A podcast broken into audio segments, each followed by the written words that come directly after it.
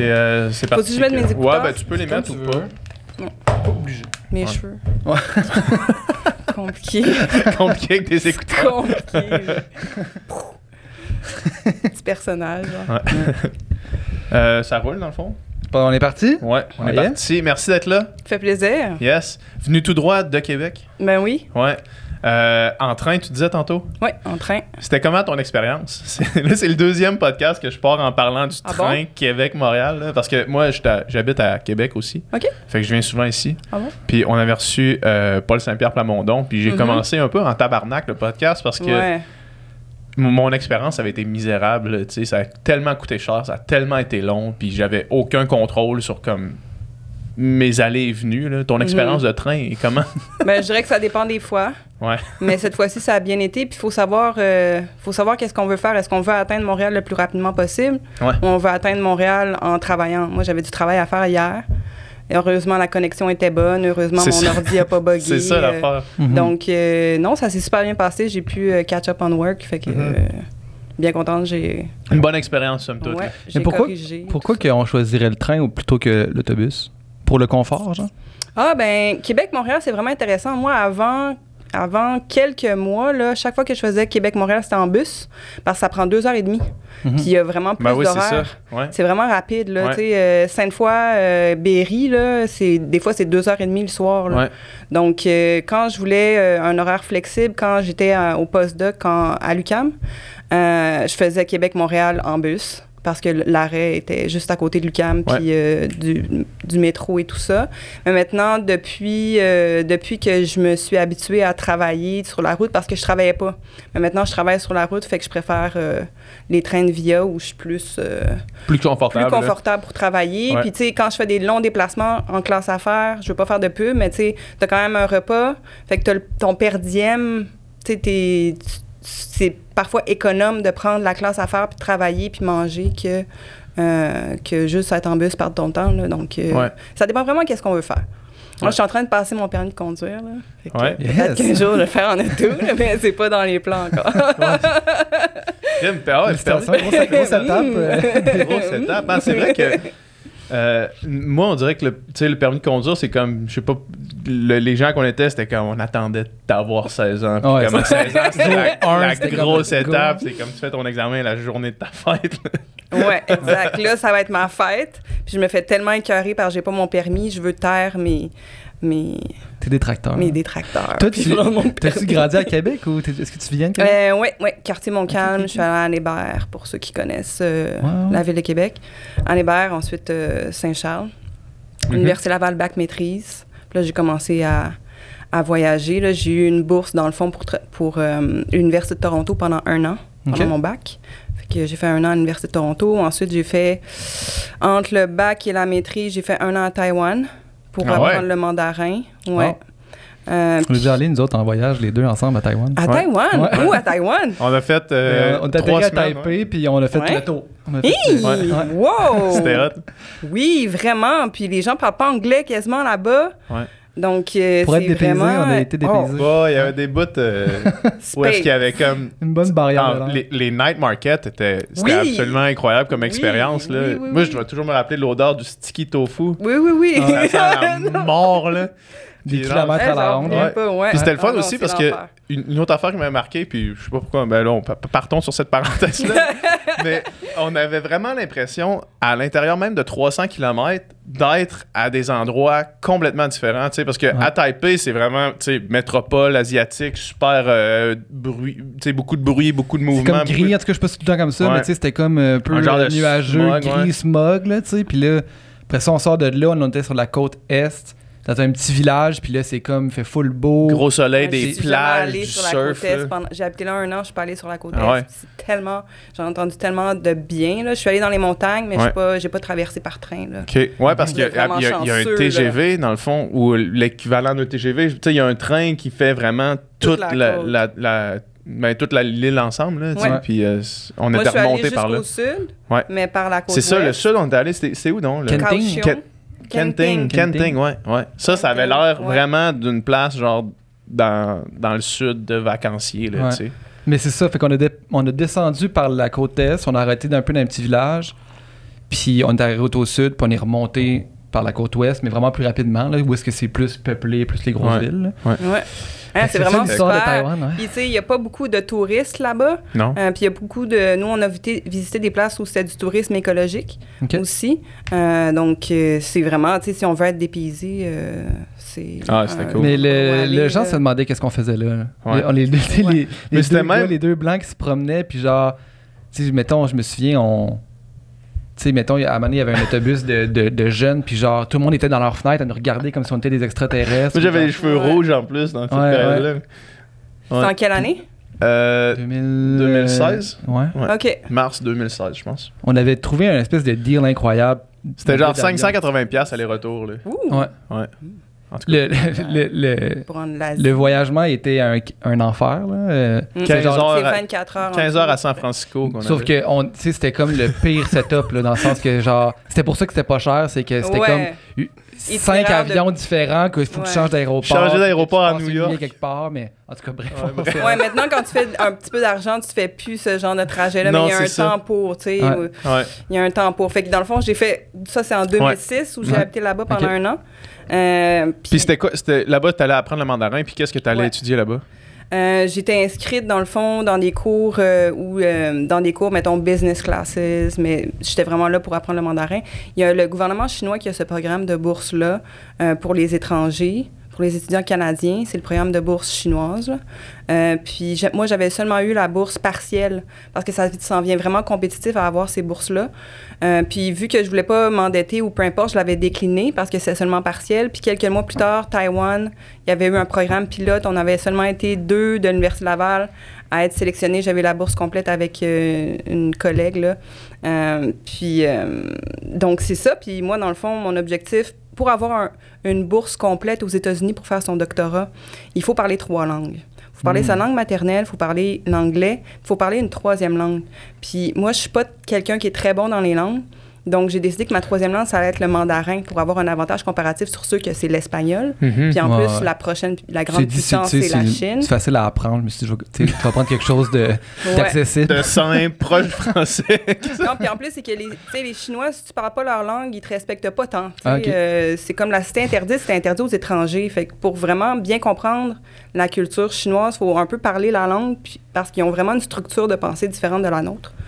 Donc, euh, c'était ça, l'objectif, c'était d'aller, d'apprendre le mandarin un an là-bas pour pouvoir avoir une bourse complète pour faire mon doc aux États-Unis. Fait que, c'était vraiment, là, euh, sauter à travers les anneaux là, pour euh, atteindre ouais. objectif. Fait que là, j'ai fait ça. Non, non, non. Après ça, je suis revenue à Québec, fini ma maîtrise. Puis après ça, j'ai été, euh, j'ai eu la bourse complète pour Temple University pour faire mon doc. Puis j'ai fait quatre ans à Philadelphie. J'ai fait ma cinquième année en rédaction à Québec. Après ça, Montréal pour le postdoc. Puis euh, j'ai eu mon poste de prof à Cool. Québec. C'était quoi le, le sujet de ton doc et post-doc, mettons? Euh, le sujet de mon doctorat, dans le fond, c'est la manière dont les réformes institutionnelles au palier régional peuvent faciliter l'intégration des transports puis l'aménagement du territoire. Donc, j'ai sélectionné deux villes, Toronto, Chicago. Toronto, Chicago, en 2005-2016, toutes les deux ont adopté leur le gouvernement provincial respectif, là, donc l'État de l'Illinois puis euh, le gouvernement de l'Ontario. Au même moment, ils ont adopté des réformes au niveau régional pour intégrer les transports puis l'aménagement du territoire. C'est what are the odds, là? Mhm. C'est, Mhm. euh, puis, c'est deux réformes de nature opposée, là. Donc, à Chicago, ils ont fusionné l'Agence de planification des transports puis l'Agence de planification de l'aménagement du territoire. Donc, c'est plus une réforme horizontale fonctionnelle. Puis, à hum, Toronto, ben là, c'est le gouvernement de l'Ontario qui a vraiment euh, mis en œuvre une réforme verticale euh, qui a imposé un plan de gestion de la croissance, qui a imposé une ceinture verte, qui a créé Metrolinx, son agence de transport, qui est beaucoup plus top-down. Fait que j'ai regardé, j'ai fait une étude longitudinale dix ans après, quels étaient l'impact de ces réformes-là sur le processus de planification au niveau régional, sur le choix d'investissement en transport, puis sur l'occupation du sol, l'aménagement du territoire? Donc, euh, c'était ce, ce sur quoi portait ma thèse. Fait que je m'intéresse, dans le fond, aux questions. euh, mon, mon grand objectif, c'est la diminution des GES qui proviennent des transports au niveau régional, mais l'aménagement du territoire, c'est vraiment un intrant, c'est un déterminant des choix de mode et tout ça. Donc, comment on fait pour intégrer les deux au niveau régional? Puis c'est essentiellement un problème politique. Fait que c'est pour ça que j'étudie. Ma thèse est en études urbaines, mais les études urbaines, c'est pas une science. C'est pas, mettons, la science politique, l'in- l'ingénierie et tout ça. C'est comme un. C'est interdisciplinaire, multidisciplinaire. Il y a Mhm. géographie, il y a Sciences Po, il y a sociologie, il y a des études plus critiques et tout ça. Puis moi, j'ai vraiment fait une thèse de sciences politiques parce que c'est les institutions, parce que c'est des choix politiques. Mhm. Mhm. C'est vraiment institutionnel. là. Ouais. Donc, euh, j'ai une- c'est une thèse essentiellement de Sciences Po parce que moi, je viens de Sciences Po puis je voulais pouvoir travailler dans un département de sciences politiques ou d'administration publique. Mais je voulais avoir une scolarité qui était vraiment plus intéressée vers les, problèmes urbains. C'est pour ça que je suis allée aux États-Unis euh, faire ma thèse en études urbaines parce qu'en Sciences Po, dans le fond, le palier municipal de gouvernement, c'est considéré juste comme un palier administratif parce qu'au Canada, par exemple, les municipalités sont des créatures des provinces. C'est un palier administratif pour la provision de services, euh, euh, services des matières résiduelles, services à la propriété. euh, tu sais, les municipalités exécutent les plans des paliers supérieurs. Mhm. Maintenant, il y a comme une transformation de la, de la chose municipale. Maintenant, c'est le gouvernement de proximité et tout ça. Mais historiquement, en sciences politiques, le, le palier municipal, c'est pas considéré comme étant un palier de gouvernement en soi. En- Mhm. Fait que c'est toujours négligé. Puis, c'est qu'on le voit aujourd'hui dans les médias et tout ça, dans l'actualité, c'est un palier de gouvernement qui est appelé à prendre de plus en plus d'importance, tu sais, puis être- avoir un rôle central dans, dans les affaires publiques. Donc, euh, donc moi, c'est pour ça que j'ai fait, je voulais avoir une scolarité, je voulais avoir des cours spécialisés en affaires municipales. Mhm. Fait que c'est c'est pour ça que j'ai fait un, un doc en, en études urbaines. Ouais. Puis, Long story short. sur, ces, sur ces, euh, ces deux études de cas-là que, que tu mentionnais, le Chicago et Toronto, qu'est-ce qui en était ressorti? Dix ans plus tard, qu'est-ce qu'il y avait, mais mettons les grandes lignes qui avaient marqué J'étais ton. là contente de Hey! pouvoir plonger dans tes. Non, mais j'ai Ben, fait en fait, ma en thèse fait- en 2015. Là, on est quasiment. Ça fait huit ans. je- Ouais, je, m'en, mais je m'en rappelle. Ouais, mais mettons euh, les grandes lignes, puis qu'est-ce qu'on pourrait en retirer, là, tu sais, Mhm. mettons. Mhm, mhm, mhm. La plus grande. euh, C'est vraiment compliqué. Ouais. Mais pour faire simple, Ouais. quand il y a une réforme, il y a des nouvelles ressources, ça brasse les cartes. Fait que du côté du processus de planification, s'il y a des améliorations.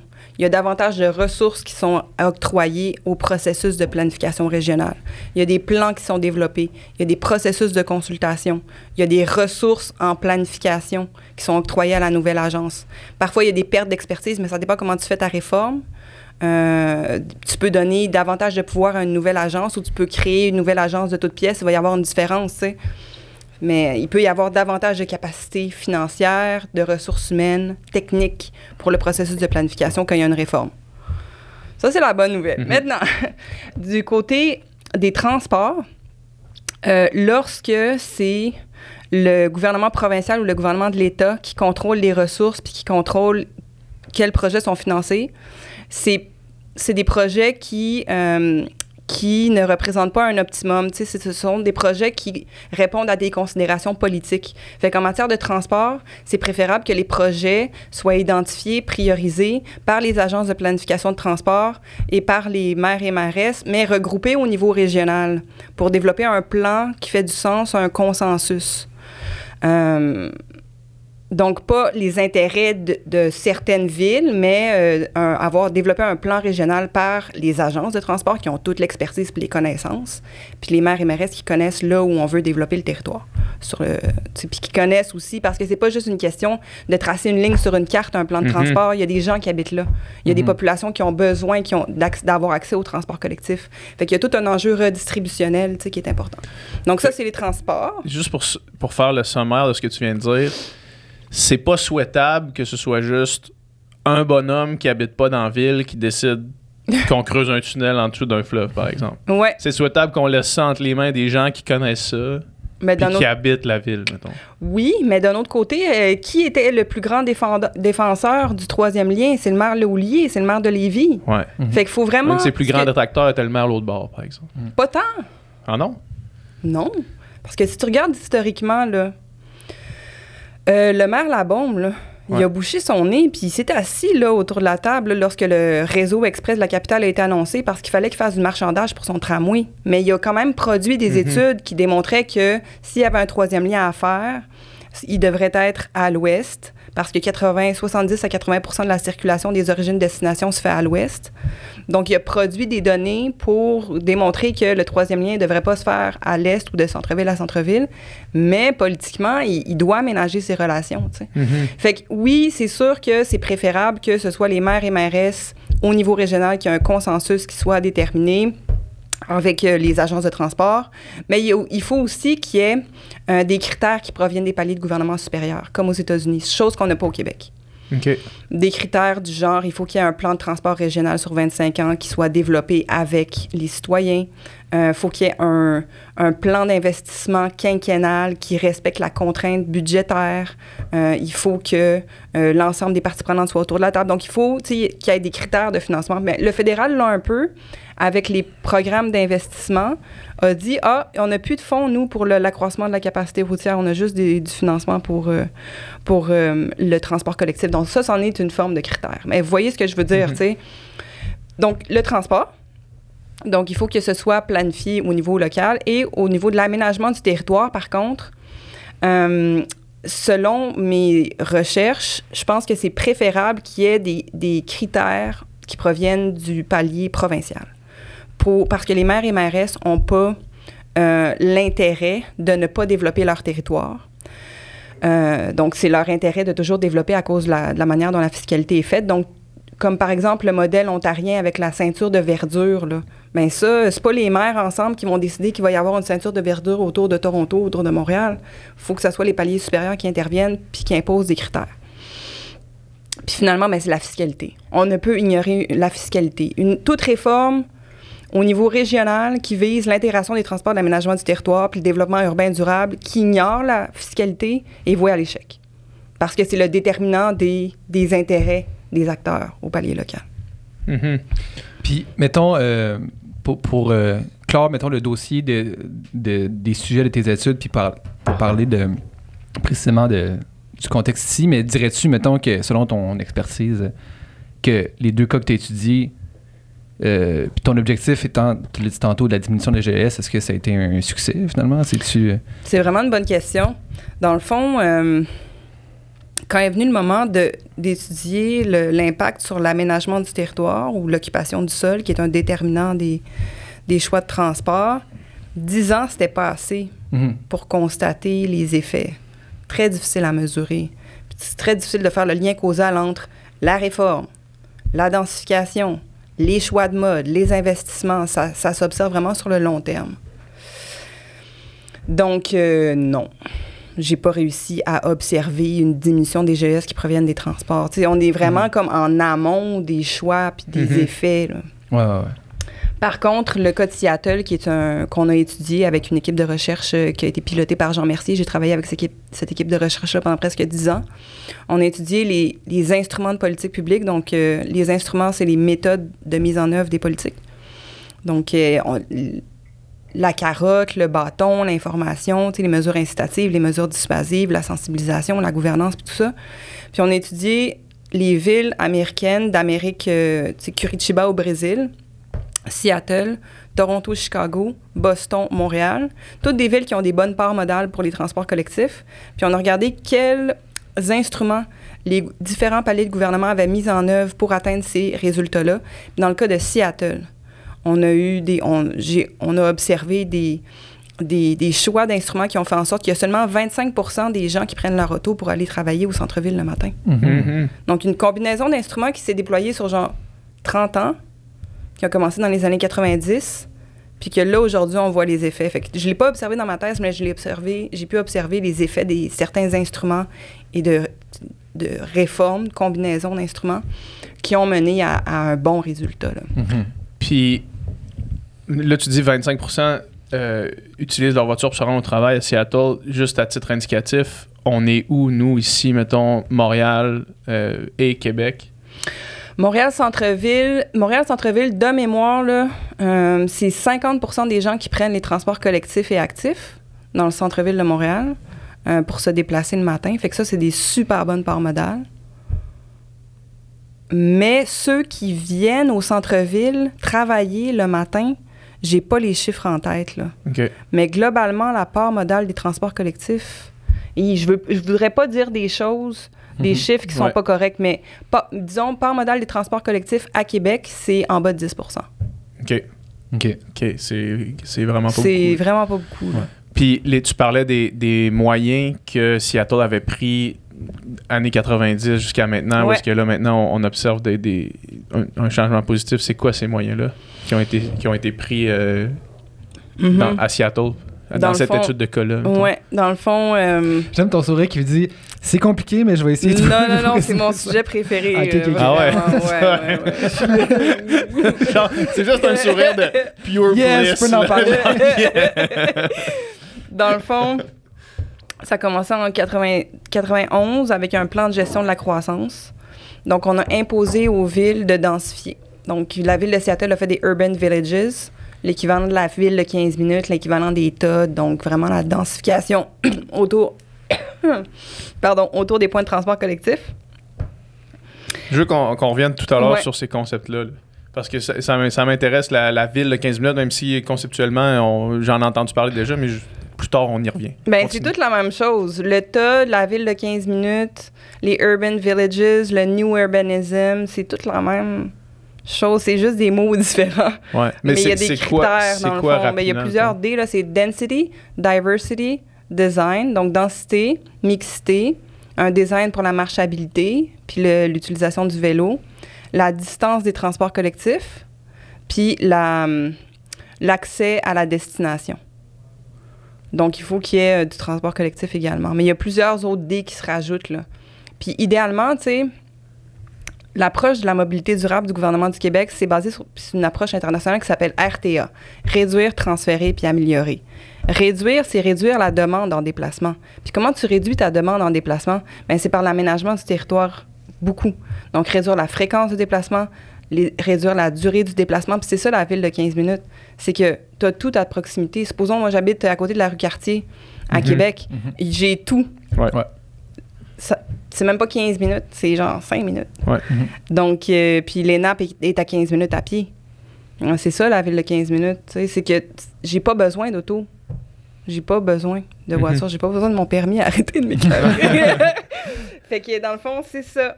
C'est ça, en gros, là. Fait que c'est tout le développement immobilier, c'est l'aménagement du territoire. Fait que Mhm. pour revenir à Seattle. Ouais. Seattle, Seattle, Seattle. Écoute, 91, ils mettent en place ces politiques-là. c'est ça, Ouais. exactement. Ensuite, euh, ils obligent les grands employeurs à avoir des plans de gestion des déplacements de leurs employés. Donc, euh, prévoir, euh, regarder les employeurs, les grands employeurs de plus de 100 employés, de- d'avoir des, comment dire, euh, des études, des enquêtes sur les déplacements de leurs employés, d'atteindre des objectifs et Mhm. tout ça, dès les années 90. Ensuite, euh, mais progressivement, ça s'est développé, cette politique-là. là. Donc, c'est une combinaison. Donc, de un, tu as l'aménagement du territoire. De deux, tu mets le fardeau sur les employeurs. De trois, tous tes, tes investissements en transport collectif, tu les passes par des référendums. Donc, au niveau euh, régional, au niveau de la municipalité, tous les investissements en transport collectif, ils se financent des, des, des plans de transport avec on va augmenter la taxe de vente de temps. On a créé des financial districts où on prélève une taxe de vente supplémentaire. On va augmenter vos taxes foncières de quelques points. On va aller chercher tant et tant de subventions. Fait que tu as un plan de transport avec un plan financier qui est cohérent. Euh, puis, euh, tu fais voter ça parce qu'ils ont la culture des référendums là-bas, parce que quand il y a des élections, il y a des propositions, tu sais, propositions, Mhm. propositions, propositions. Puis, fait qu'ils ont pu, avec cette, ce mécanisme-là, investir massivement dans le transport collectif aussi. Donc, euh, vous voyez, euh, l'aménagement du territoire, il y a le transport collectif, puis entre les deux, il y a les politiques qui visent les employeurs. Puis maintenant, ça s'est développé. Aujourd'hui, là, tu travailles pour n'importe quel grand employeur à Seattle, tu as ton laissez-passer de transport en commun qui est payé par l'employeur. Parce que les plans de... C'est ce que je mets de l'avant aussi au Québec puis à Montréal, puis à Québec aussi, là, si on pense à l'augmentation de la capacité, si on veut ramener les gens dans le transport collectif, puis résoudre le financement de l'exploitation, parce qu'il y a du financement pour les infrastructures, mais après ça, on laisse les villes s'arranger avec l'exploitation. Mhm. Déficit à Montréal de 500 millions de dollars pour la RTM. Bien, ça passe par les employeurs avec les plans de réduction du navettage. Ça, ça peut être implanté soit par les villes, soit ça peut être implanté par le gouvernement provincial qui impose aux grands employeurs, ou même par le gouvernement fédéral. Moi, je l'ai recommandé au gouvernement fédéral. Évidemment, personne ne m'écoute, mais c'est pas grave, au moins je l'ai dit, puis ils Mhm. savent, ils peuvent pas dire qu'ils savaient pas. C'est que les employeurs doivent développer un plan de réduction du navettage en choisissant, dans le fond, des, deux mesures parmi trois grandes catégories de mesures. Fait que tu as des catégories de mesures, c'est l'information et l'équipement. Avoir des douches, des supports à vélo euh, dans, euh, dans l'édifice, avoir euh, des, des applications pour le covoiturage et tout ça. Donc, l'équipement, l'information. Ensuite, les subventions. Beaucoup d'employeurs financent le transport collectif à leurs employés, puis ils payent, dans le fond, des euh, ces bulk passes, ils achètent des laissés-passer au prix du gros, puis ça fait en sorte que 40 à 60% des revenus d'exploitation des sociétés de transport sont payés par les employeurs. Ah ouais, hein? Puis là, Puis tout le monde a son laissez-passer gratuit. Mais c'est pas gratuit, c'est payé par l'employeur moins Ouais. cher. Fait que vous voyez le cercle vertueux, dans le fond? Puis là, tu parles des, des grandes entreprises. Tu sais, mettons, une entreprise qui a au-dessus de 100 employés, c'est, c'est pratiquement des pinottes payer, euh, payer ça au prix, euh, au prix du bulk à ses employés. Là. Sais, ça revient vraiment pas cher pour une entreprise qui a, qui a des roulements aussi gros que ça, là, tu sais. Puis euh, maintenant, tu sais, il y a aussi des euh, y a aussi des programmes qui ont été développés pour des pour des compagnies de 5 employés et plus des, des compagnies de moins de 5 employés parce qu'il y a aussi la ville de Seattle qui a ses propres programmes. C'est pas les grands employeurs, c'est les propriétaires d'é- d'édifices qui doivent avoir des programmes de réduction du navettage. Fait que ça, donc je reviens juste pour Ouais, il ouais, reste ouais, juste ouais. une catégorie. Parfait, non? Équipement, information, subvention. Fait que des fois, tu sais, parfois, quand il n'y a pas le service de transport collectif, ça va être des navettes pour les employeurs. Puis le troisième, c'est euh, le stationnement. Parce que le stationnement, c'est le grand déterminant du choix de mode d'un individu. Mhm. S'il y a le stationnement à destination, la personne va prendre sa voiture. Mhm. Point blank. Mhm. Donc, euh, gestion, bonne gestion du, du stationnement. Euh, donc, ça, ça fait en sorte, ça fait le cercle vertueux. C'est comme ça qu'ils ont réussi. Aménagement du territoire, investissement en transport avec les référendums, programme de réduction du navettage. Puis là, j'ai une question pour vous. Qu'est-ce. Il est où le problème? Est où? Ouh, j'étais pas prêt pour passer l'examen. J'ai pas assez étudié. Il y a eu le problème. euh, Ils ont oublié quelque chose. Il y a où le problème dans ça? Il y a quelque chose que Ben, j'ai pas mentionné. C'est une, une bonne question. Moi, j'aurais tendance à dire que le problème, c'est que c'est plus, plus ça va bien, moins il y a de voitures, plus le monde veut prendre leur voiture. là. Oui, ça c'est vrai. Fait que, mais comment tu règles ça? Mais non, c'est pas ça la réponse. parfait, on y reviendra. On y reviendra. non, dans le fond, c'est c'est le logement abordable. Ok, ça comme cher toutes les villes de l'Ouest, comme Vancouver, ils ont Mhm. oublié de protéger les, le logement abordable. Mhm. Mhm. Donc, les gens n'ont pas le choix de s'éloigner. Donc, euh, de faire plus de, de dépla- déplacements. Puis, Ouais, on puis retourne à le prix est faramineux. Ouais. Tu sais, c'est l'offre et la demande, le marché immobilier. Là. Tu laisses ça aller, là, puis pfiou, les Mhm. prix augmentent, augmentent, augmentent. Fait qu'il faut de l'intervention des pouvoirs publics pour corriger ces effets de marché-là. Puis ça, c'est mon le- un des sujets de recherche auxquels je m'intéresse en ce moment, c'est l'abordabilité des TOD. Les Mhm. Transit Oriented Developments, le développement immobilier le long des corridors de transport collectif. Comment tu fais pour garantir l'abordabilité? Ouais. Ouais. Parce que les prix du foncier sont vraiment plus élevés, naturellement, parce que c'est proche des transports collectifs, puis il y a une demande, euh, on appelle ça une demande latente. Donc, les gens, ils veulent habiter proche des transports collectifs, mais il n'y a pas assez de logements, fait que les prix du foncier sont vraiment plus élevés. Puis, tu sais, c'est une question de... C'est une question d'équité d'accès aux transports collectifs, parce que, tu sais, ta population qui est dépendante des transports collectifs, il n'y aura pas accès. Mhm. Donc, euh, je regarde ça. C'est euh, mon c'est financé par le FRQSC, le Fonds de recherche québécois Société Culture. Mhm. Je regarde ça euh, à Québec, Montréal, Halifax, Calgary, Toronto, Vancouver. Il me reste Toronto puis Vancouver à faire. Donc, puis les études qui démontrent, c'est que si tu as des immeubles au prix du marché le long des transports collectifs, dans les TOD, tu vas avoir plus de transfert modal parce que les gens, ils vont délaisser la voiture. Mhm. Mais si tu as du logement social abordable, tu as plus d'achalandage.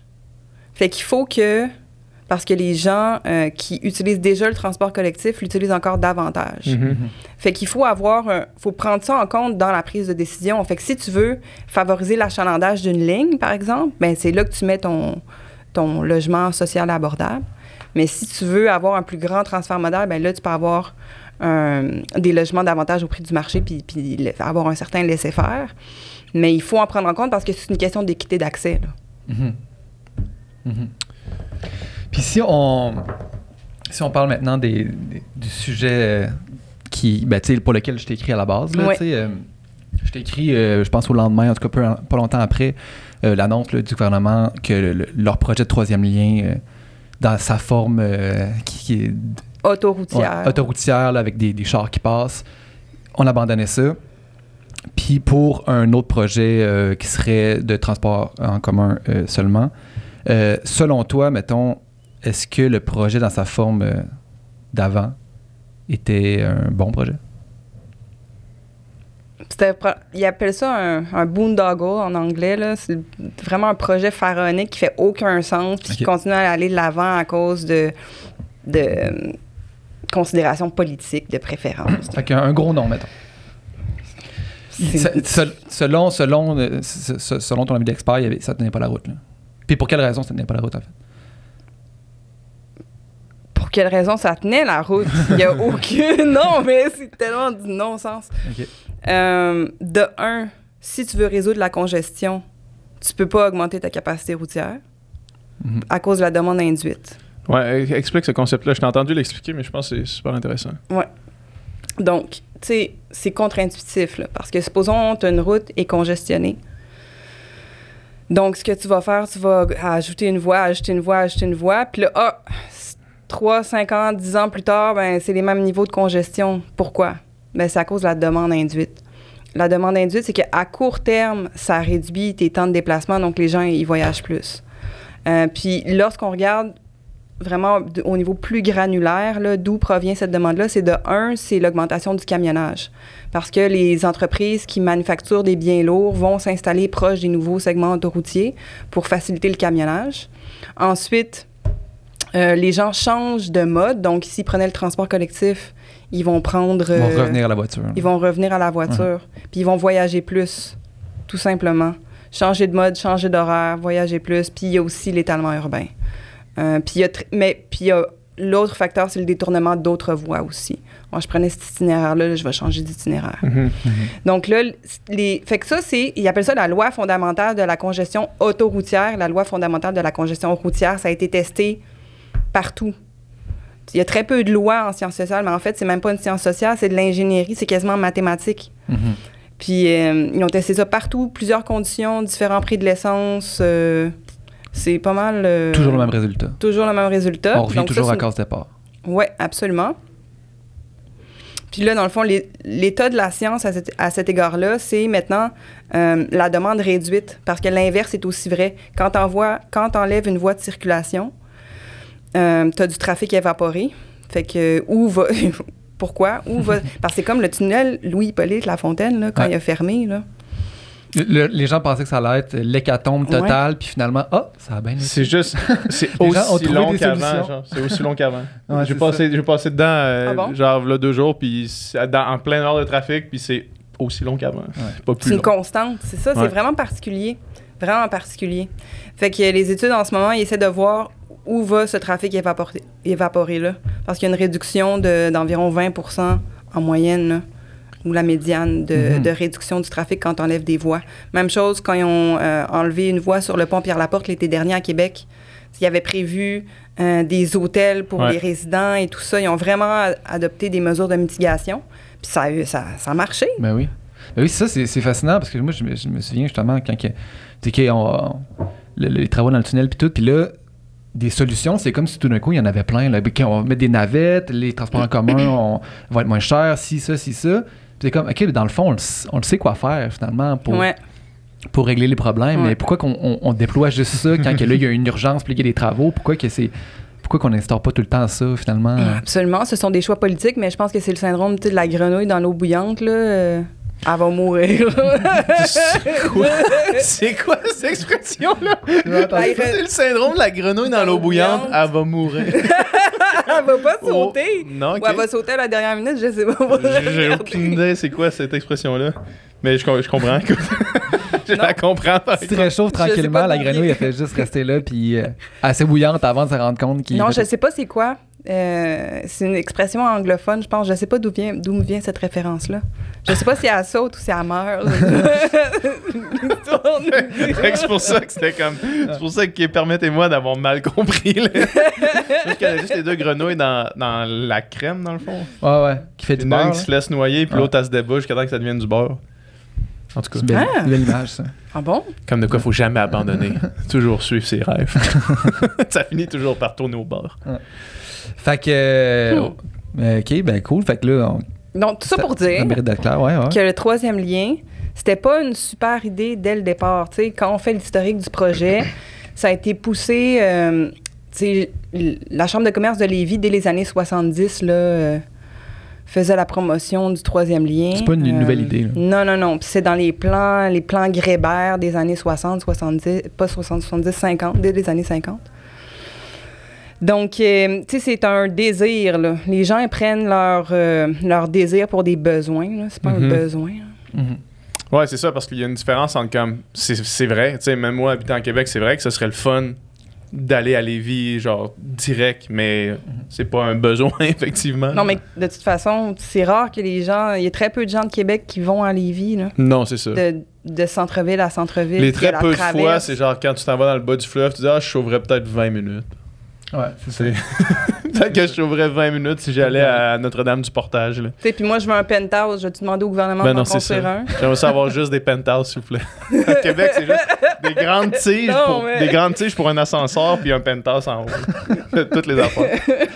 C'est ça, le gars. Je dirais penthouse. J'aimerais ça avoir un penthouse. Toi, t'as ton troisième lien, moi, j'ai mon penthouse. Tout le monde est content. fait que, bref, ok, bon, ben, fait que ça, c'est clair. Puis le nouveau projet où on dirait, ok, ben là, ça serait que transport en commun. Mhm. Euh, Est-ce que c'est plus intéressant? Est-ce Ouais, que mais c'est. Si Personne l'a demandé. Ouais. Bon, c'est ça le problème. C'est ça l'affaire, ouais.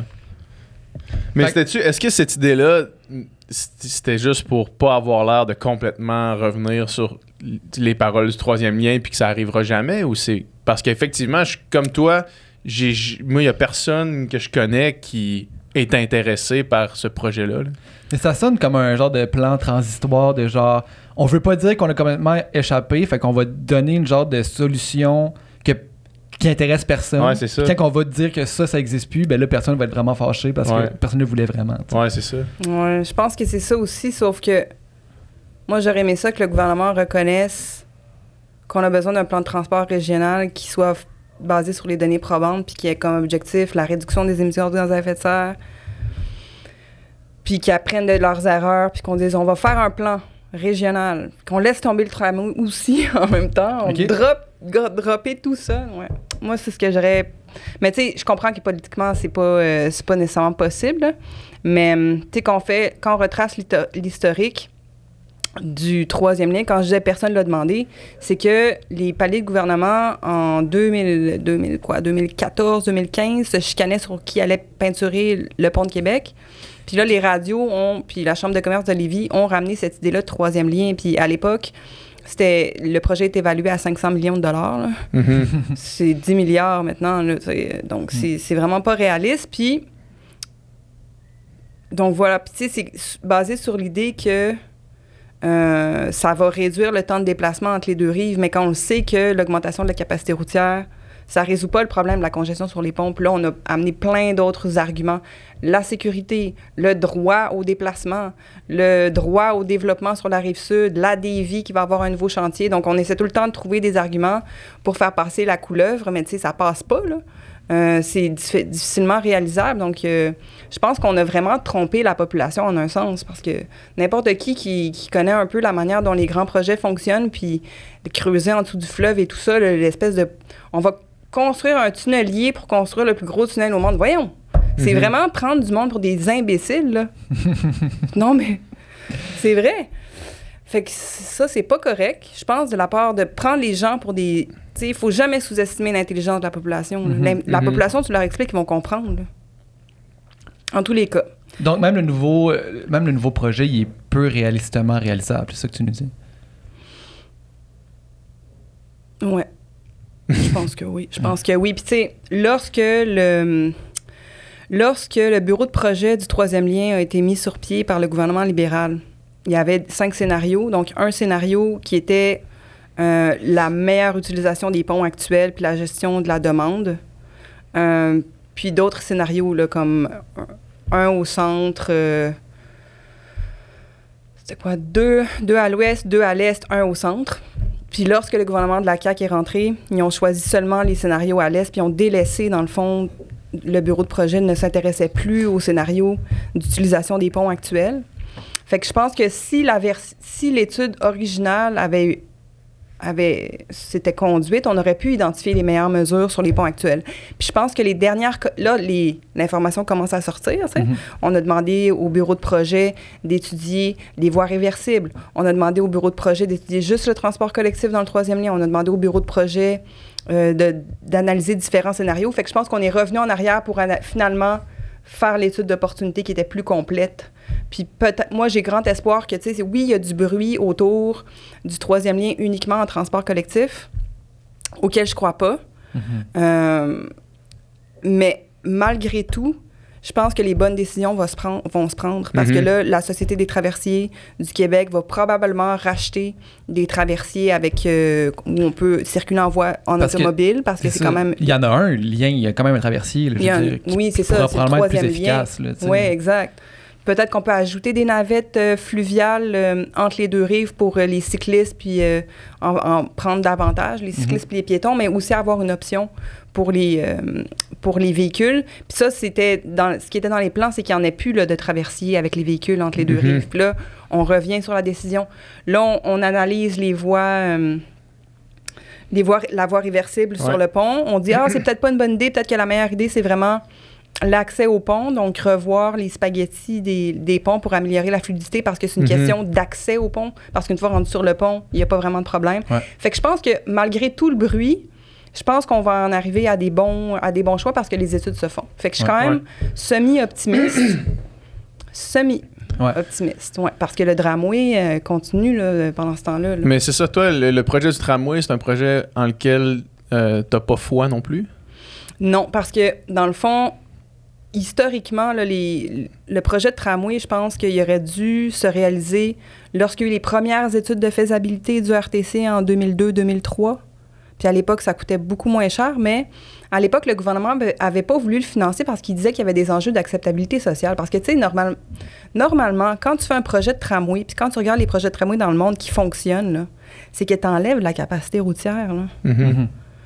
Donc, à l'époque, on avait jugé que c'était pas politique. Puis là, on le voit. tu sais, Là, en ce moment, il n'y a même pas de réduction de la, capacité routière ou très peu avec le tramway. Puis les gens, euh, il y, a- très peu d'acceptabilité sociale. Même si on a gardé, sinon augmenté la capacité routière à Québec. Fait que, tu sais. Puis à l'époque, on, on le savait-tu que le tramway était incompatible avec euh, les arbres sur René Lévesque, les, les trois boisés euh, qui, qui vont être coupés, l'impact environnemental des tramways, la dalle de béton? Donc, on le savait pas, ça. On l'a su, là, pendant les, les études, l'étude du BAP, le Bureau d'audience publique sur l'environnement. C'est là où toutes ces informations-là, comme... on- les gens ont, ont pas euh, voté ou choisi en toute connaissance de cause, même les prix.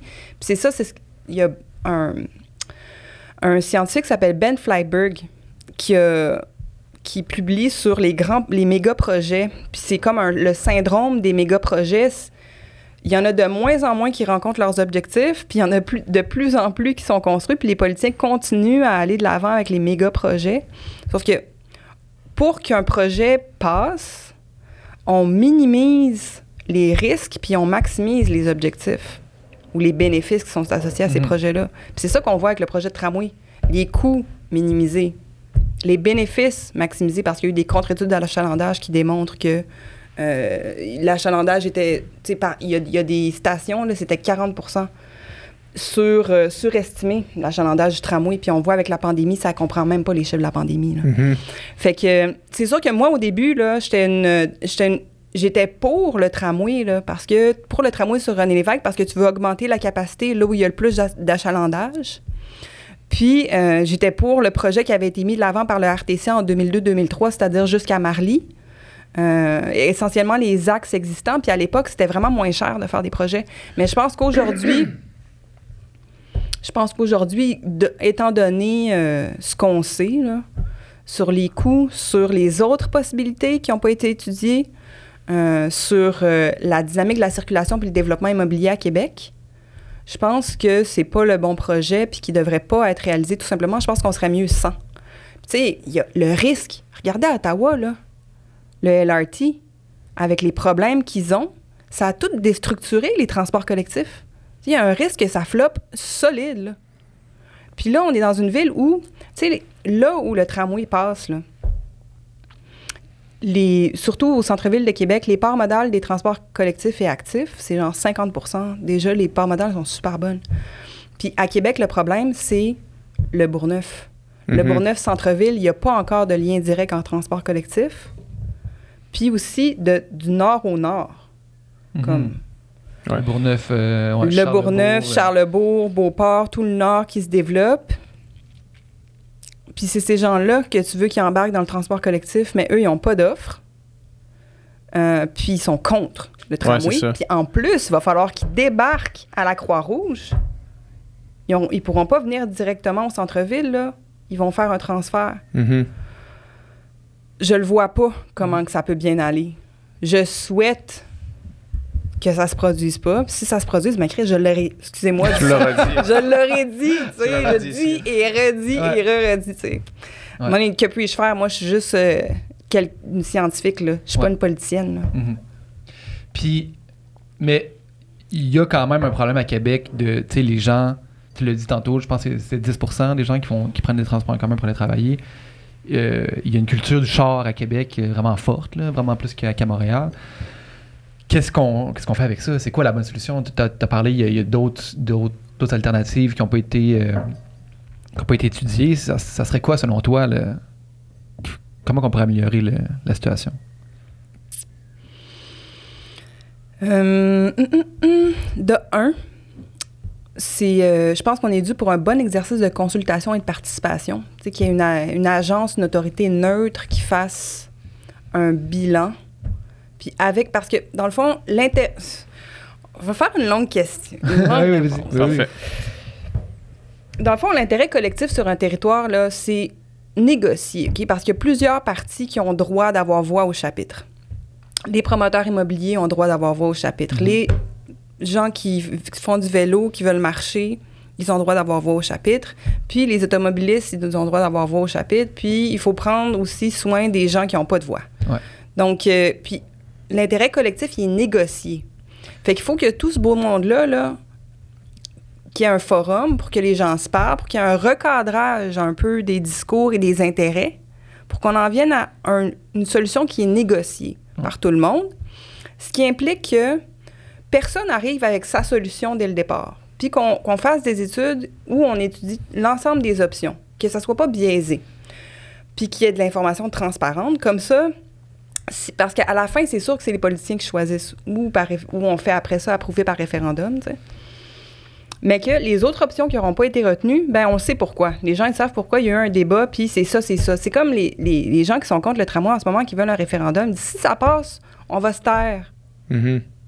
Ça va être la majorité qui va Mhm. l'avoir. Tu sais, à un moment donné, comme je dis, il faut pas prendre les gens pour des, pour des nonos, là. Mhm. Donc, de un, je pense qu'on est dû pour un bon exercice de participation et de planification qui est réalisé par une agence neutre, qui a des objectifs.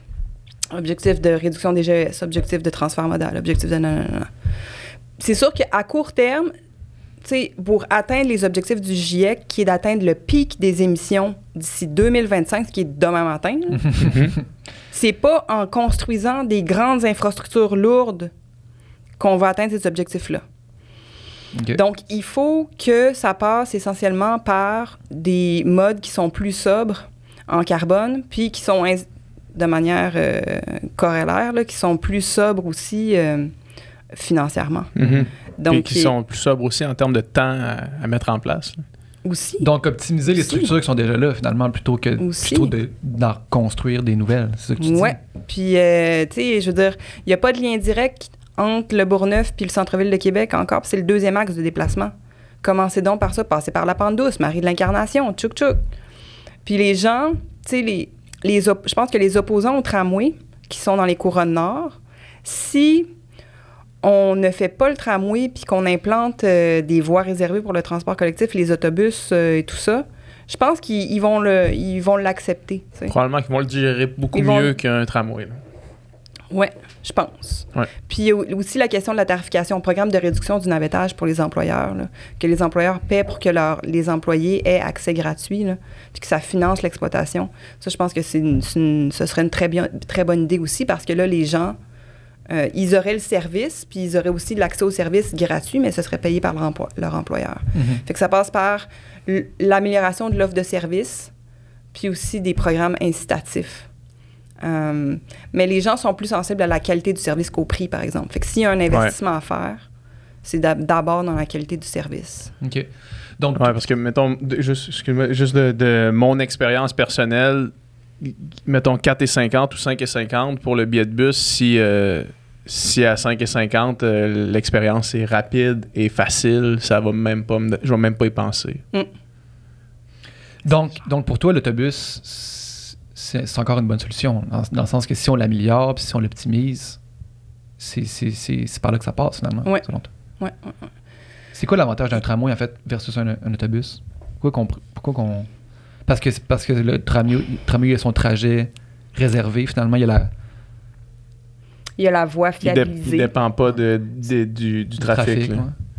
essentiellement. Mais tu sais, tu peux avoir un BRT, un bus rapid transit comme ici, là, à P9, euh, Ouais. que ça a pris euh. 12 ans à construire. Là. Ça a été vraiment, Vraiment long. compliqué. Ça, c'est un- mais c'est un problème politique, là. Ça, c'est pas un problème euh, Ouais. de, du mode en tant que tel, là, tu sais. Mais, euh, Ouais, c'est vrai. Écoute, euh, je me demande, euh, c'est sûr que le- en termes de confort, tu sais, t'es moins euh, Ouais. comme ça tout le temps dans Ouais. un tramway. là. Euh, mais au du point de vue de la fiabilité, euh, je pense qu'on peut atteindre des niveaux équivalents avec un BRT, euh, un bus, une voie dédiée là, Mhm. au transport collectif, au bus. Mhm. Euh, tu peux atteindre des niveaux. Parce qu'essentiellement, ce que le bureau de projet du, du tramway dit, c'est que il va y avoir des avantages à cause d'une plus grande fréquence. OK, mettez des bus plus fréquents. Ouais. Ou euh, une plus grande fiabilité. Mais dans ce cas-là, mettez des feux de, de préemption, puis, euh, Mhm. puis le, le tramway va. Le bus va, va atteindre des niveaux qui sont comparables. Puis. euh, tu sais, s'il y a un arrêt de service, euh, s'il y, a- il y a une porte qui ferme pas, c'est toutes les autres qui vont, qui vont stopper. Là. Fait qu'au niveau de la fiabilité, moi, je le sais pas. Là, si, euh, il, y a, il y a un plus grand risque, ça, c'est sûr, avec le projet de tramway. J'imagine qu'il y a aussi la question de l'électrification des autobus. Il faut que tu électrifies ta flotte d'autobus pour. euh, Ça, ça va se faire. Ouais, c'est ça. Ça, ça va se faire parce que le gouvernement du Québec ne finance plus de bus hybrides, finance juste des bus électriques. 100% électrique. Mhm. Puis même à ça, tu sais, des bus hybrides, ça peut être une bonne option aussi, là, quand il y a des... Quand, euh, Quand il faut il que y a des aléas climatiques. ouais. euh, ouais, exact. La capacité et tout ça, ça peut, c'est pas nécessairement une mauvaise chose, les bus hybrides, là, Mhm. pour la résilience du système. Puis là, on parle de bus, on parle de tramway, on parle de transport collectif, mais il y a aussi les transports actifs. À. Québec, essaye de te déplacer en vélo, toi. Pas c'est beaucoup de monde qui fait ça. Ouais. Ouais. C'est comme, Ah moi, je- faites-vous frapper. j'habite Ouais, dans, j'habite dans Saint-Jean-Baptiste, puis euh, ma blonde est venue faire un, un, un mois de stage complet, puis elle, elle travaille à, à, ben, elle travaille à l'hôpital Laval, fait que tu sais, c'est une- c'est 7,5 km, puis elle, elle, elle habite à Montréal d'habitude, puis elle, elle court euh, jusqu'à son travail tout le temps. Puis là, elle le faisait aussi, tu sais, à, à Québec, mais C'est pas la même chemin Sainte-Foy tout au long, là, tu sais. Ouais.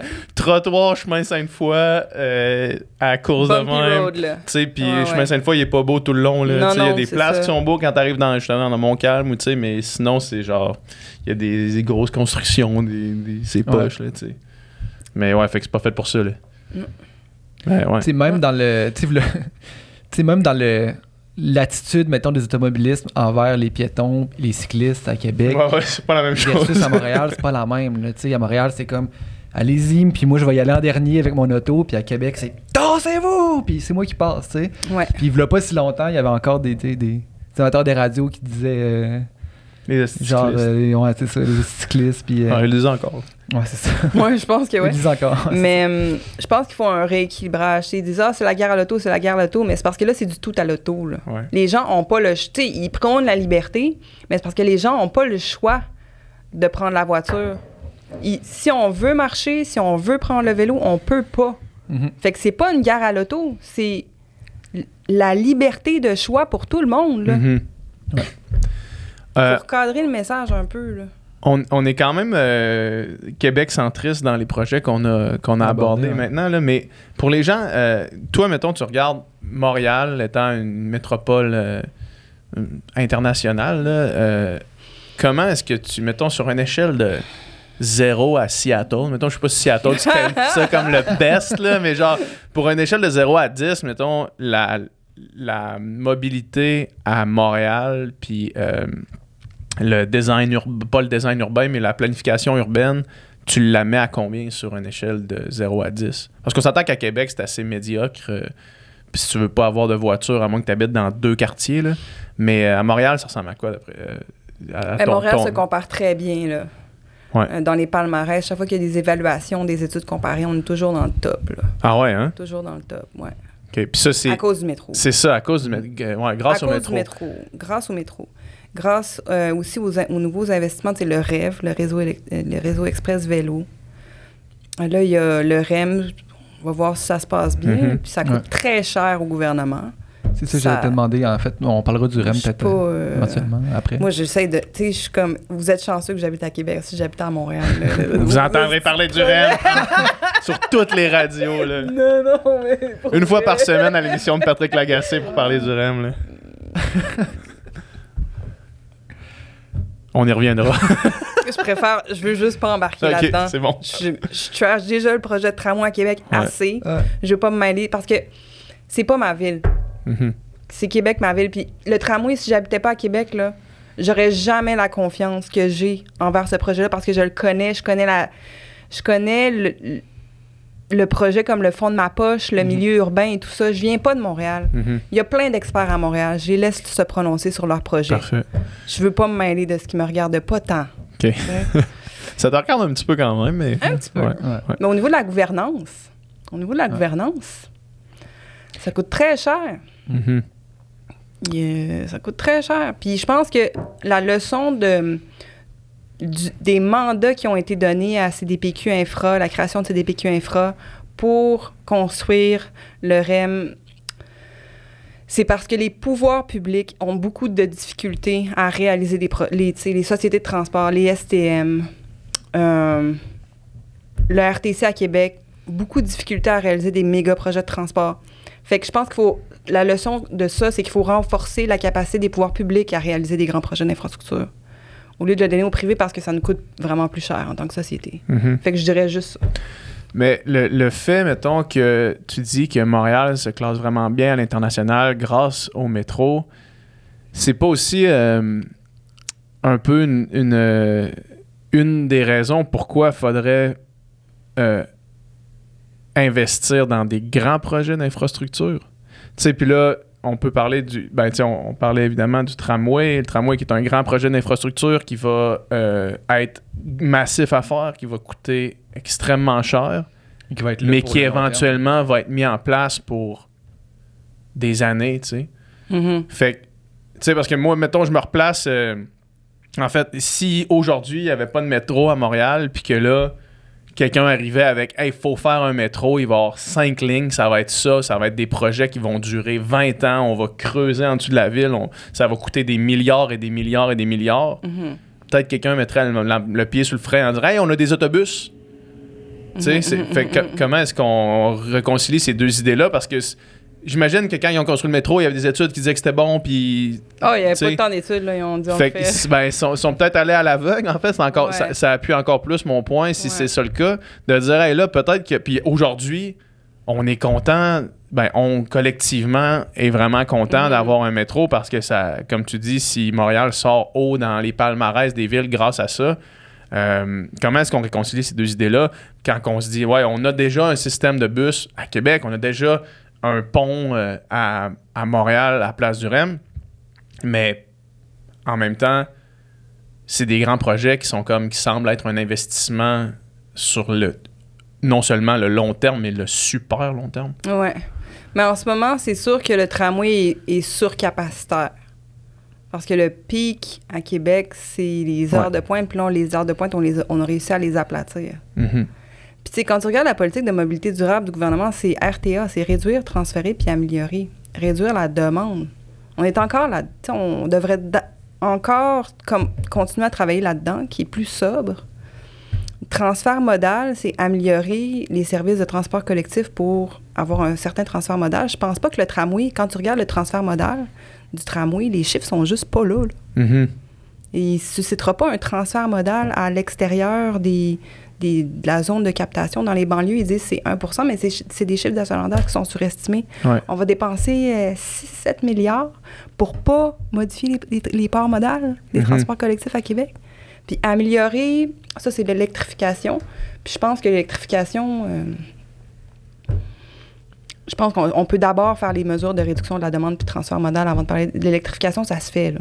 Ça Ouais. se fait parce qu'on finance plus les, les autobus, euh, puis euh, les autobus euh, hybrides ou euh, à- au diesel, puis euh, on électrifie la flotte des la flotte automobile, puis même là, c'est pas tu sais, le, le coût-bénéfice de ces mesures-là, la tonne de CO2 évitée, c'est pas le meilleur investissement. là. Mhm.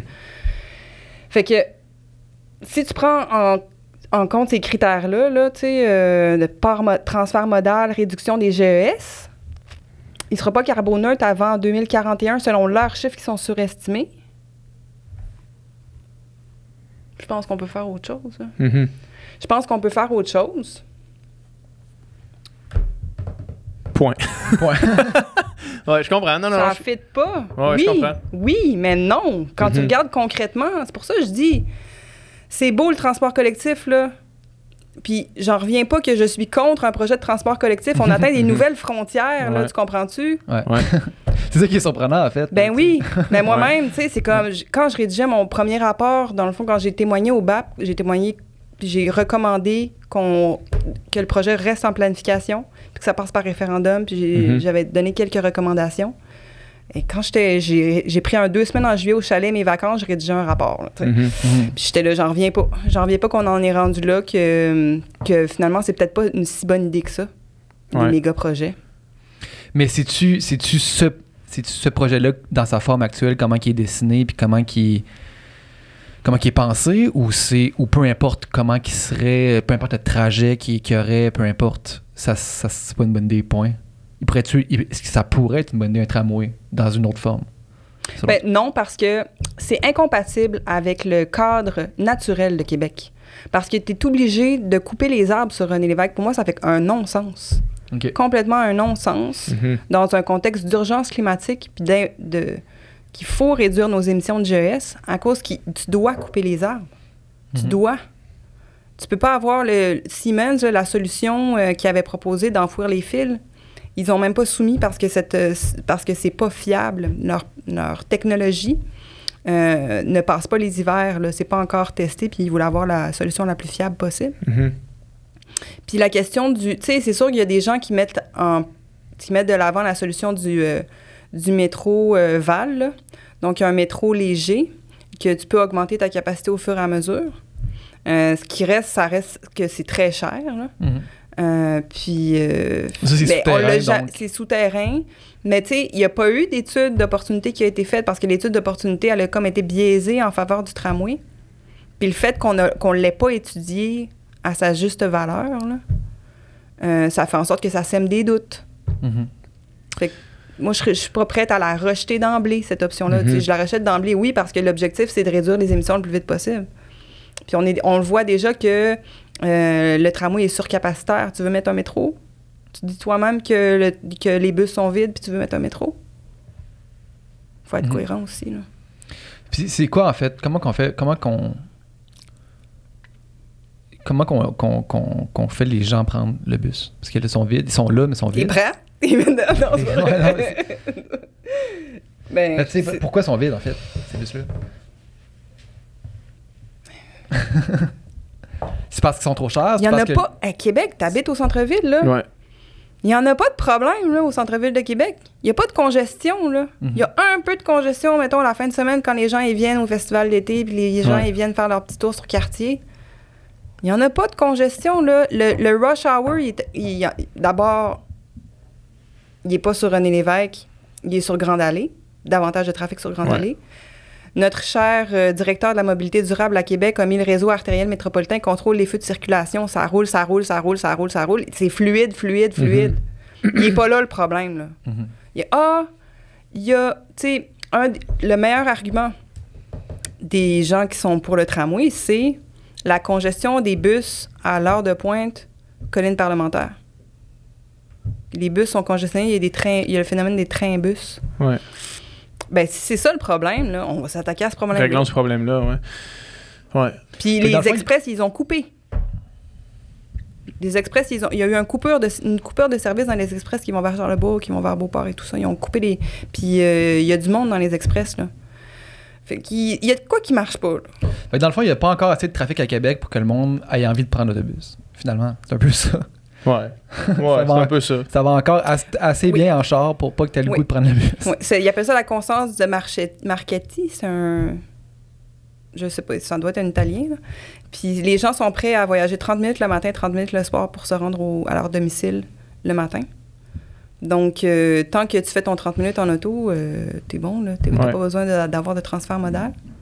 Puis à 30, mi- 30 minutes euh, à Québec, tu te rends n'importe où. Ouais. Tu te rends n'importe où, peu importe à quelle heure. Tu es capable de te rendre de Lévis à, à Le Bourgneuf en 30 minutes euh, à 4 heures PM. Ah bon? Tu n'auras pas de problème. Ah ouais. Ça, je sais pas. tout Ça a Ben, euh, Jean-René Dufort, il l'a fait hein, au Bye Bye. 25 minutes de la colline parlementaire à Lévis sur l'heure de pointe. Ouais, mais de Lévis à Le Bourgneuf, Non, mais à 4 heures, je- à 4 heures peut-être dans ce sens-là. En tout cas, peu importe. Ouais, peut-être dans ce sens-là, c'est ça que je me disais. Hmm. Peu importe. Euh, là, on parle. On a commen- Là, on parle des villes.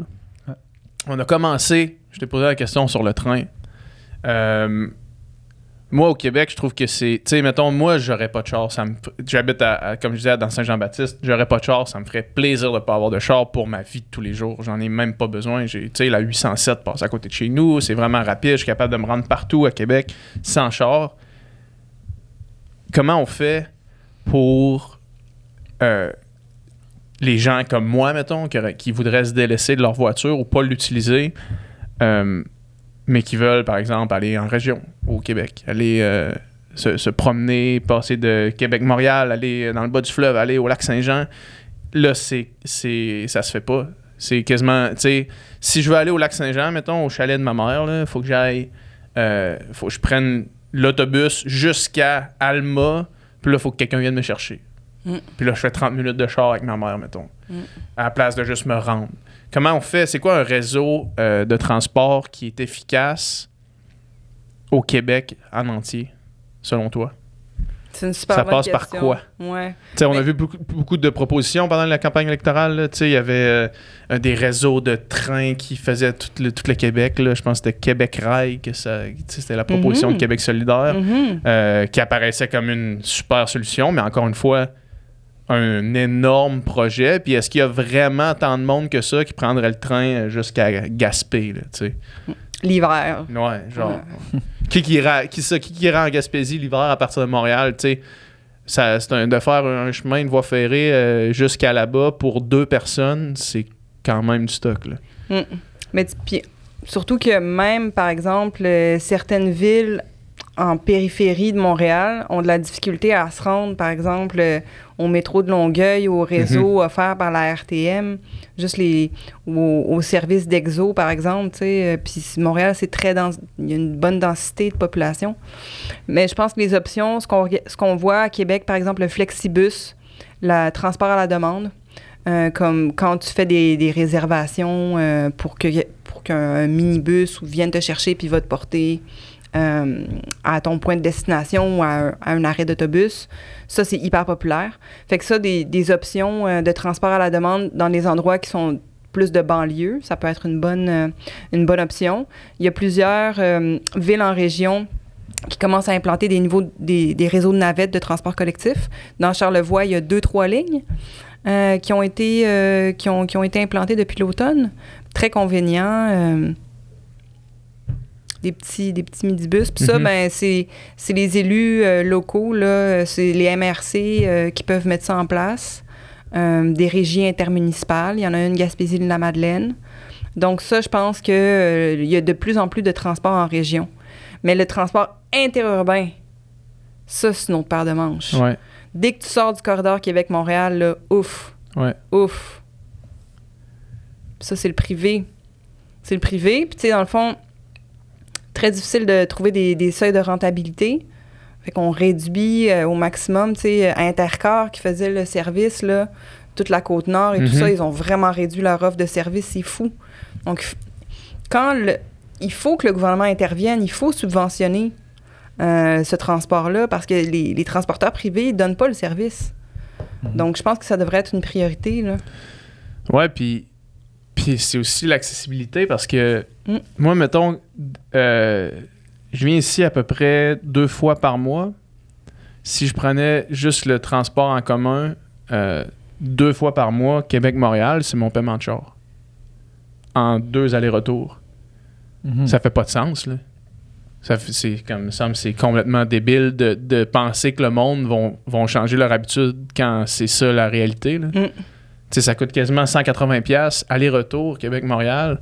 Euh, Mais ça, c'est un problème. Le fait que l'accès au crédit pour l'achat de voiture soit si facile, euh, ça, c'est ce qui contribue à- au nombre de véhicules par ménage et tout ça. Puis là, c'est là que l'écofiscalité entre dans le portrait. Euh, augmenter le coût d'a- d'avoir une voiture là, pour envoyer un signal de prix, là, pour Mhm. diminuer l'avantage comparatif de l'automobile comparativement au mode de transport collectif. d'après toi, c'est de le mettre de l'autre bord à la place de Les descendre deux. le prix parce qu'on dirait je- avoir un char, ça coûte cher. Là. Je comprends ce que tu veux dire de comme. Tu sais, moi, quand j'étais allé à Singapour, puis à Singapour, c'est ça- il y a une taxe, c'est comme 20 000 pièces par année pour juste pouvoir Avoir un acheter un char, Ah ouais. tu sais. Fait que genre, tu payes 20 000 Ouais. pour après ça payer ton char. Fait que le monde, le monde sont, en- sont dans le souterrain, là, tu sais. Il y a personne, tu vois, il y a deux voitures, c'est des Lamborghini, mettons, là, que tu vois se promener dans le centre-ville de, Mm. de Singapour. Sinon, tout le monde, c'est comme des fourmis dans, dans le réseau souterrain, là. Mais, mais ça, il me semble que de monter le prix d'un char, c'est que, ben, dans le fond, j'imagine que moi, je- j'en aurais pas, là, tu sais. Ça serait L'immatriculation. ça. Ça serait ça, le- Droit- ça, ça serait ça que ça ferait, effectivement. les deux, dans le fond. Comme ils vont Ouais. faire dans la grande région de Montréal, les, les droits d'immatriculation, euh, les villes de la CMM vont percevoir un 59 à partir de 2024. De plus de que. plus que les ouais. droits d'immatriculation de la SAC. Puis ça, ça va servir à financer les transports collectifs. Mhm. Fait que tu fais les, tu fais les deux en même temps. Tu alignes les incitatifs puis les mesures dissuasives. Mhm. La, la voiture électrique, c'est de plus en plus euh, accessible et efficace et euh, avec une autonomie de plus en plus intéressante, tout ça. Puis ça va probablement continuer dans cette direction-là. Selon toi, en termes de réduction des GS, c'est une solution intéressante, la voiture électrique, ou c'est un, plaster sur euh, un bobo?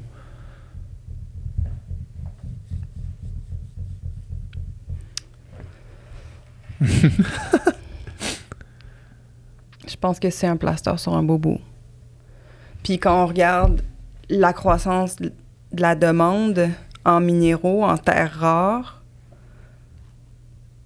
puis en minéraux critiques et stratégiques, puis sécuriser les chaînes d'approvisionnement pour Là, les... Tu parles comme de, de lithium, par exemple, pour les Ouais. batteries.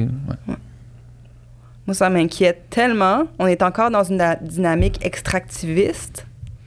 Les claims miniers, les stratégies, parce que là, c'est la nouvelle géopolitique mondiale là, qui, est, qui est comme une reconfiguration. Là, puis il y a les relations internationales du Canada qui s'ajustent en fonction de ces besoins-là en approvisionnement en matériaux critiques et stratégiques pour avoir une plus grande ind- indépendance, pour sécuriser les chaînes d'approvisionnement. Je- OK, oui. D'un point de vue environnemental, non. idéalement, non. Il faudrait laisser les ressources dans le sol. Il Mhm. faudrait réduire au maximum notre demande d'énergie fossile et de ressources non renouvelables. Mais là, si on embarque dans des considérations géopolitiques, de sécurité nationale, ben peut-être qu'il faut à quelques endroits en prélever des ressources naturelles. Où, comment, combien, qui, redistribution de la richesse autochtone, parlons-en. Mais là, personne n'en parle. C'est pas transparent. Il n'y a pas de vision. Il y a une vision, mais c'est pas euh, connu des gens. Puis les gens qui en subissent, ben, c'est les gens, OK, hey, euh, on va acheter des clés miniers pour pas que ça soit développé. C'est vraiment au niveau micro-local, mais il n'y a pas d'organisation nécessairement au niveau national, puis de mise en commun des, des ressources, puis de mobilisation et tout ça.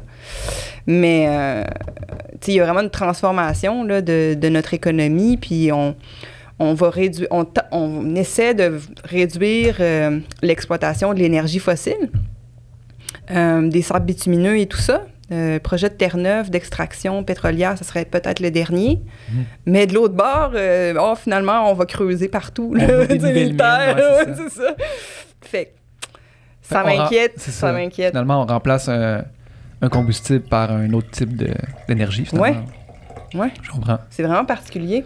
Puis est-ce que ça va réduire nos émissions de GES à court terme? Est-ce qu'on va atteindre nos, rédu- nos, nos- nos objectifs de réduction d'émissions? Non. En so même- we're doomed. En, en même bon, temps, on le regarde, on, le regarde quand même avec euh, la technologie qu'on connaît aujourd'hui, alors qu'on, on sait quand même à quelle vitesse ça évolue. là. Tu sais là, mettons, c'est, je pense que de continuer à explorer cette avenue-là, c'est la meilleure affaire qu'on peut faire parce que, mais pas la meilleure affaire qu'on peut faire. On, peut- Oui. on peut faire On n'a un pas le choix. on peut faire un million d'affaires, Ouais. mais on n'a pas vraiment le choix parce Non. que demain matin, sais, puis on l'a dit tantôt, 2025, c'est demain la veille, là. Mais Mm. on n'a pas le choix de faire ça. Fait que j'imagine qu'à la vitesse à laquelle la technologie de voitures électriques avance, puis la technologie des nouvelles batteries, puis des choses qui vont être capables d'être plus verts, j'imagine, parce que là, on est. Si on prend l'échelle des, des voitures, la technologie électrique euh, a deux ans, tu sais.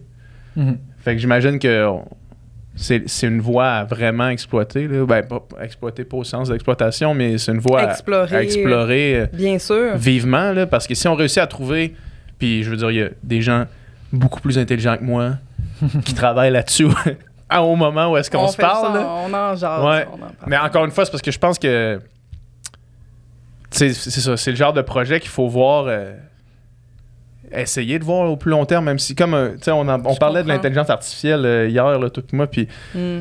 on a même, tu sais, on sait pas encore c'est quoi, là, ça va nous On sait pas c'est quoi, on sait pas ça va Mhm. où. J'imagine que c'est une, option, mais encore une fois, euh, tout peut être fait simultanément. là. Les c'est créateurs disent trucs on a créé un monstre, genre arrêtez. Ouais, non, c'est ça. trop tard. Là. Non, non, non, non.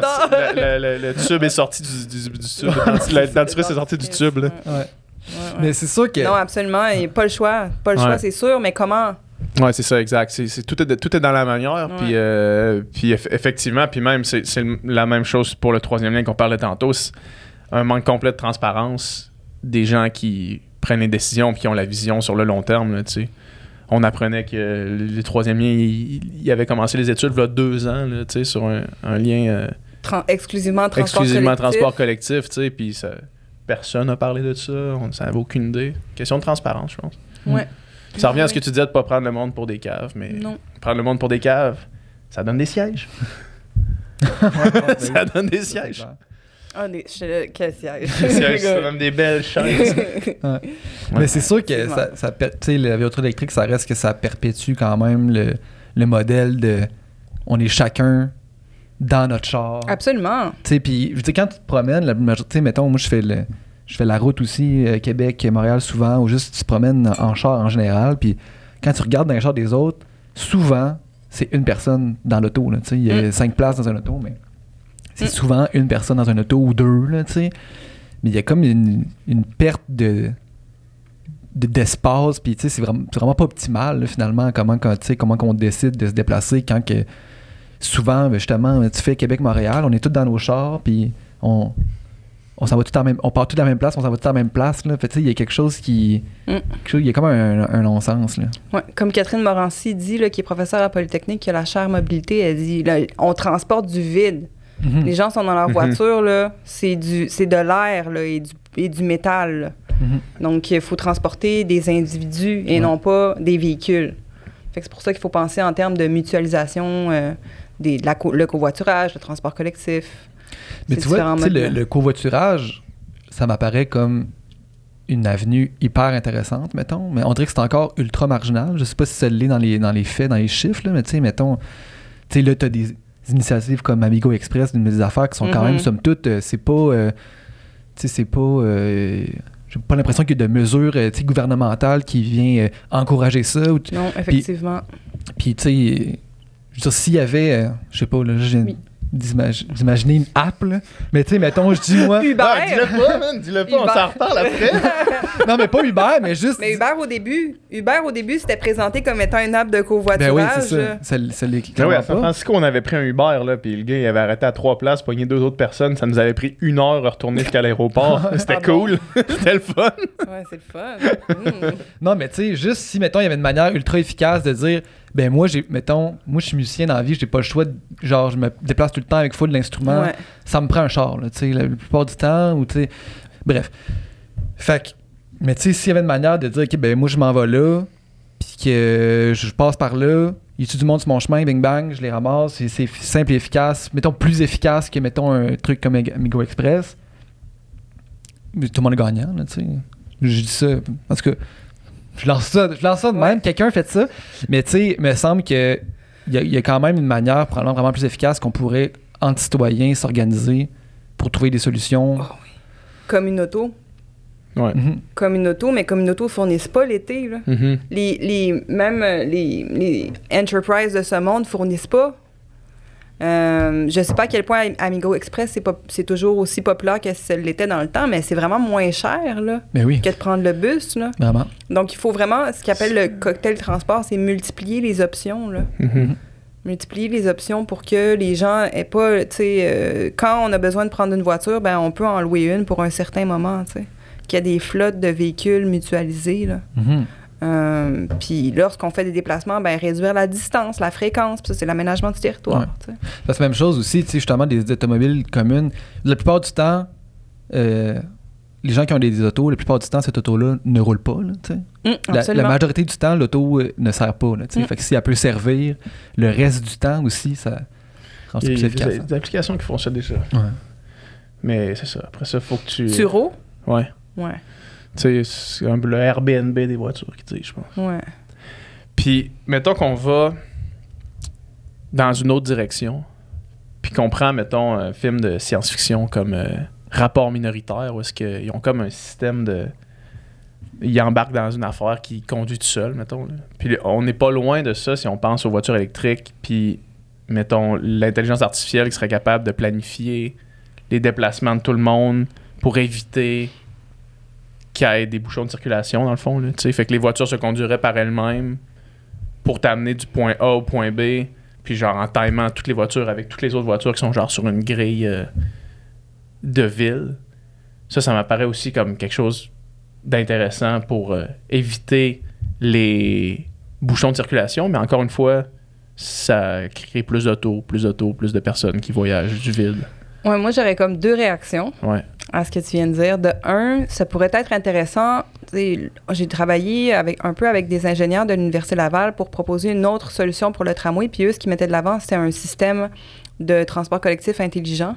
Euh, C'est-à-dire que lorsque avoir des sensors pour que lorsqu'un bus s'approche d'une intersection, qu'il y a des feux clignotants qui donnent la priorité. sais. Euh, puis ça, on le voit aussi avec un peu le- le- les feux de préemption, le réseau artériel. Il y a des solutions comme ça qui permettent d'optimiser euh, les voies existantes et de prioriser, disons, les transports collectifs.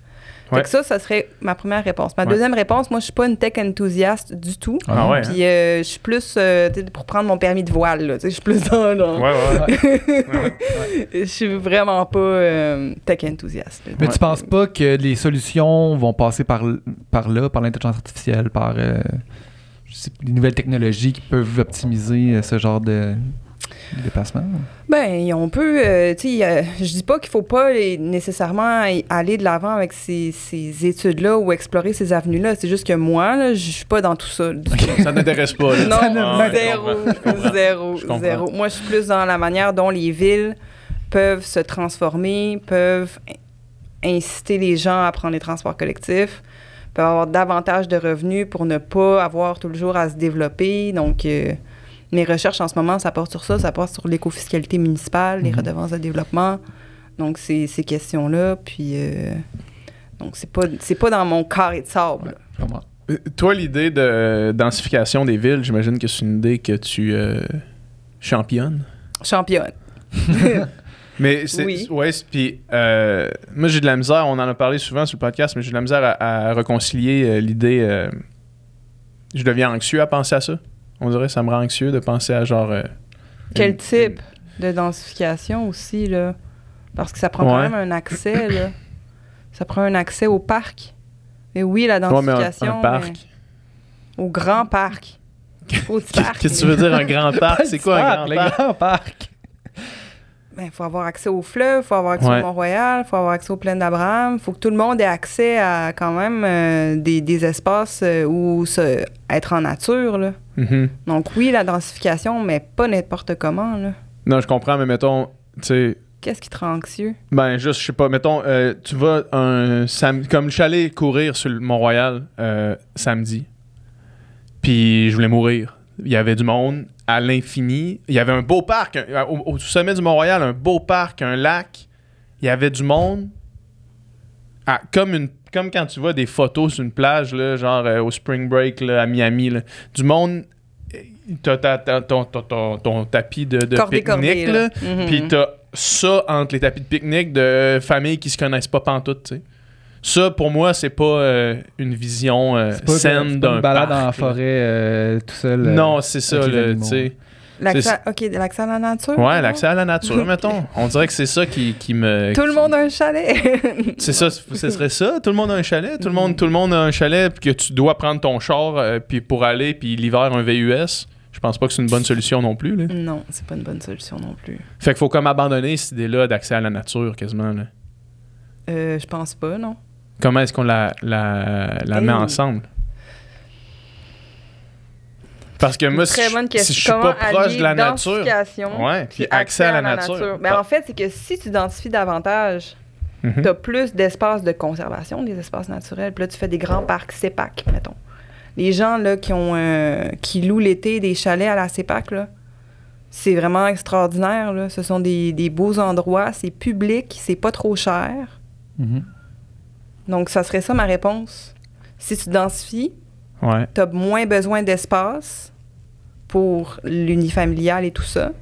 Tu peux te permettre de conserver des espaces naturels d'avoir un accès public à ces espaces naturels-là.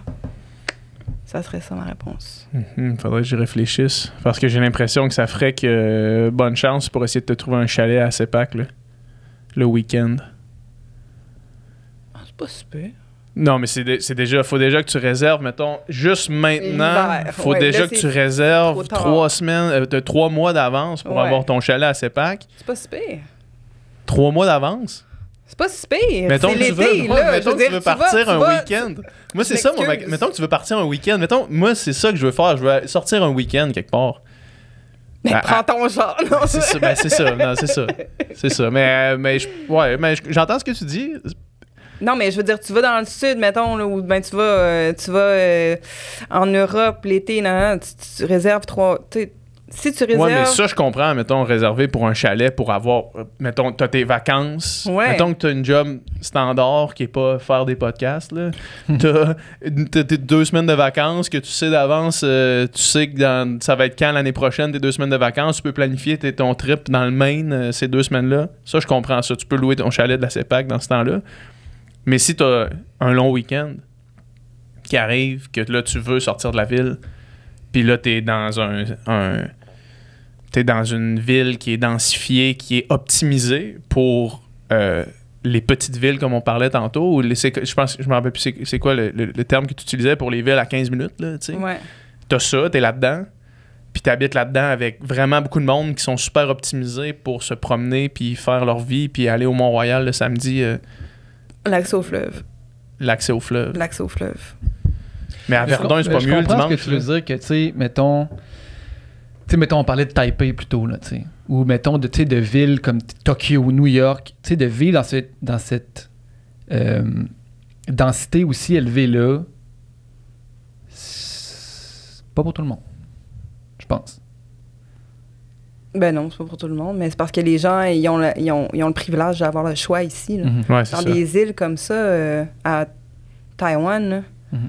ils, mais ils ont, ils densifient, mais ils conservent leur milieu naturel. Il y a des grands parcs, là. C'est pas Mhm. Hong Kong. Même Hong Kong, il y a des grands parcs aussi. Puis je pense qu'ici, on a le luxe et le privilège de pouvoir se dire « Ah, il faut que je réserve mon chalet trois mois à l'avance. Ok, Come on. là. C'était pas exactement ça mon point, mais je comprends. Ouais, ouais, je comprends. On est bien, là. On est genre... C'est le paradis sur Terre, le Québec, là. Mhm. On s'entend, là. On part de... Mais, mais ça, parce que mais nos quand on part de ça, c'est parce qu'en en partant de ça, tu sais, je veux dire, à- c'est vrai, tu sais, de dire oui, au Québec, c'est la meilleure place pour vivre, oui, oui. Fait que chaque fois qu'on a des débats publics sur les trucs, on encule des mouches essentiellement, là, tu sais. Un sur- peu. Tu sais, à quel Non, mais point. pour vrai. non, c'est ça pour vrai. On, on se plaint beaucoup, on encule des Ah mouches. ouais. là. Tu sais, le troisième lien qui se fasse ou pas essentiellement, euh, à l'échelle planétaire, là, tu sais, à l'échelle mondiale, c'est, c'est pas grand-chose. Là, tu sais. Pour Ouais, nous, c'est énorme, il faut en principe. parler. Ouais, exact, c'est ça. Sauf que tous ces, tous ces débats-là qu'on a entre nous, euh, on reste vraiment bien au Québec. Là, tu Ouais. sais. Ben, tu sais, ça reste. Non, mais faut on protéger. tout- je comprends. Moi, je vais me battre, là. Oui, oui, mais euh, je, je suis pas, je fais pas l'apologie du troisième lien, là, loin de là. là. Puis du genre, ah, Kumbaya, on est tellement bien ici, faites ce que vous voulez. Non. Non, je comprends. c'est sûr qu'il C'était faut juste de remettre en vers trouver perspective. des solutions et tout ça, mais tu sais, on s'entend. Ben, tu sais, je veux dire, on part, tu sais, mettons, peu importe où je pense, tu, fais de la politique ou ben tu, tu participes au débat public, euh, tu pars de où est-ce qu'on est puis tu essaies d'améliorer la Exact. solution, Exact. Ouais, ouais. Puis toi d'ailleurs, par rapport à ça, tu sais, clairement, tu es une experte en, en termes de. Dans mon corps et de sable. dans ton carré de sable.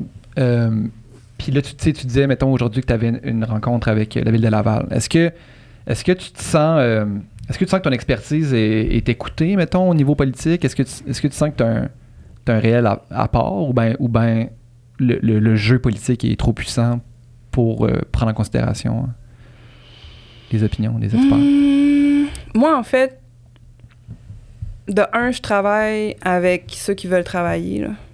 Mhm. Je perds, j'essaie de pas dépenser mon énergie avec des personnes de mauvaise foi ou qui ont déjà leur opinion de fait. Mhm.